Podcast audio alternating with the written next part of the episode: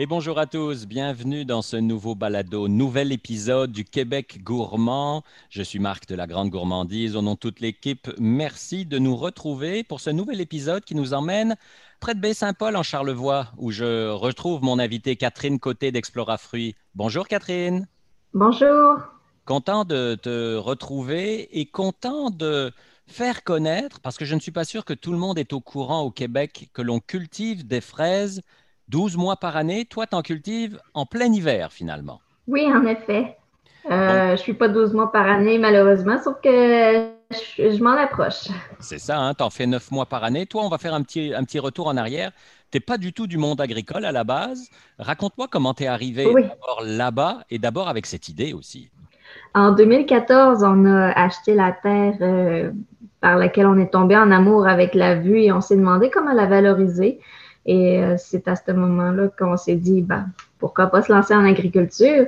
Donc, euh, je suis allée me former en, gestion et technologie d'entreprise agricole. Mm-hmm. En évoluant dans cette technique-là, on a fait notre choix d'orientation pour les petits fruits parce que c'est quelque chose qui manque à Charlevoix, spécialement aussi la, la fraise en serre parce que c'était quelque chose qui était encore méconnu un peu partout.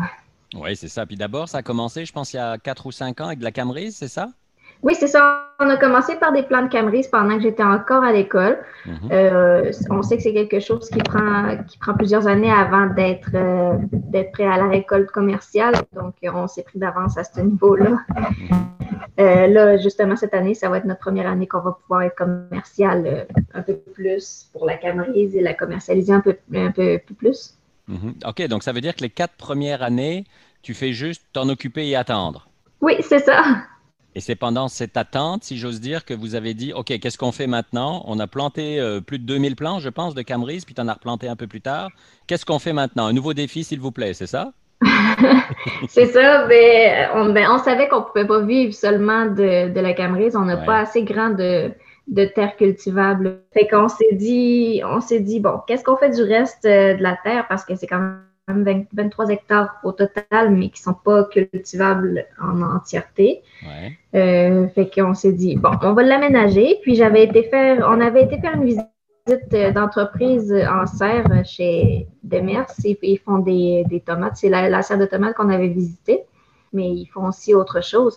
Puis euh, c'est à ce moment-là que j'ai dit à ma mère, je veux travailler en serre. C'est absolument fantastique. C'est le fun d'être là-dedans. On se sent comme en été euh, tout le temps. Fait que j'ai bah, dit, OK, bon, on fait de, quelque chose en serre. Maintenant, qu'est-ce qu'on fait? C'est ça, il on a cherché longtemps, puis j'ai fini par trouver. C'est ça, j'ai fini par trouver euh, que la, fraise se cultivait en serre. C'était une culture, on peut qualifier de émergente au Québec. Euh, on a aussi, j'ai aussi connu la frissonnante à ce moment-là. C'est ce qui m'a fait m'enligner un peu plus vers ça. Et on a été faire un, petit stage dans une entreprise aussi au Saguenay qui, faisait la, elle, par exemple, il faisait la plantation en février pour obtenir des fraises à partir de avril-mai pour en avoir l'été en serre, mais nous, on voulait faire le contraire. Mais ça nous a quand même formés. Oui, c'est ça. C'est-à-dire que toi, tu plantes à l'envers de tout le monde, si j'ose dire, ou presque. C'est-à-dire que tu plantes quand les gens récoltent et tu récoltes ben, quand c'est l'hiver pour les autres, parce que tu récoltes neuf mois par an, c'est ça? C'est ça, oui. Euh, donc, euh, je fais ma plantation début septembre pour en avoir à la mi-novembre. Idéalement, c'est ça, c'est dans le monde idéal. Il y a toujours des imprévus qui arrivent. Évidemment. Donc, euh, euh, disons qu'à l'automne dernier, j'ai planté un peu plus tard dû à certaines circonstances de mes plants qui sont arrivés en retard. Mais sinon, euh, oui, en effet, quand les gens sont frileux en hiver, ben moi, j'ai ma serre pleine de soleil qui produit des fraises. C'est ça, étant produit euh, jusque quoi, mai, juin, c'est ça? Jusque finalement les serres de, terre arrivent, euh, pardon, les fraises de terre arrivent? oui, c'est ça. Raconte-nous, Catherine, c'est quoi euh, ta job au quotidien? Qu'est-ce que ça représente? Parce que 4000 plants de Cameroun, 6000 plants de fraises, nous, ça nous semble beaucoup, là. Ça ressemble à un travail de fou. C'est quoi ta job au quotidien? Oui, bien en fait, c'est sûr que pour une personne, ça fait un travail qui est très, très chargé. Euh, l'avantage, c'est que les cameries en été, puis les fraises en hiver, ça me permet de faire la différenciation entre les deux et diviser la job sur l'année au complet. Mm-hmm. Faire la job toute seule, j'y arriverai pas parce que c'est aussi beaucoup de gestion d'entreprise. Puis, au, au, départ, mes fraises, euh, la journée, elle commence à 8 heures normalement, puis il faudrait que je la finisse à 4 heures, sauf qu'il faut que j'aille chercher mon bébé entre-temps à la garderie, mhm. puis m'occuper des, enfants. Fait que j'ai l'avantage d'avoir la famille autour de moi qui m'aide beaucoup à ce niveau-là pour euh, le travail. Euh, c'est une job qui est vraiment immense, surtout lorsqu'on est au moment de la taille, puis euh, de l'aménagement des, des camerises, puis euh, la plantation des fraisiers, que là où que, il faut que je fasse ça rapidement quand même. C'est à ce moment-là que la famille rentre beaucoup en ligne de compte. Oui, c'est ça. Puis toi, tu es associé à ta maman, je pense, hein? Oui, en effet. On a décidé qu'on partait l'entreprise ensemble elle, c'est sûr qu'elle avait le bagage financier qui m'a permis de, nous aider. Elle, c'est plus son projet de retraite. Puis moi, c'est mon projet de vie que j'essaie de rendre le plus possible viable. Mhm. Donc, Explora Fruits, là, on peut le dire, c'est vraiment une entreprise familiale. Difficile d'être plus familiale que ça. Oui, en effet. Est-ce que tu as une petite équipe quand même ou c'est vraiment juste la famille qui te donne un coup de main? Euh, c'est juste la famille. Euh, au printemps dernier, lorsque François Legault a demandé aux gens de faire du bénévolat, j'ai eu beaucoup d'offres. Il y a beaucoup de personnes qui nous ont appelés pour euh, savoir s'ils pouvaient nous aider, faire, faire, du travail dans la serre. Mhm. Puis j'en ai profité un petit peu, c'est certain. Il y a quelques personnes qui sont venues, mais tu sais, il y avait, il y avait trop de monde qui nous demandait pour venir. Fait, et puis à ce moment-là, on savait pas comment ça allait s'enligner pour la pandémie.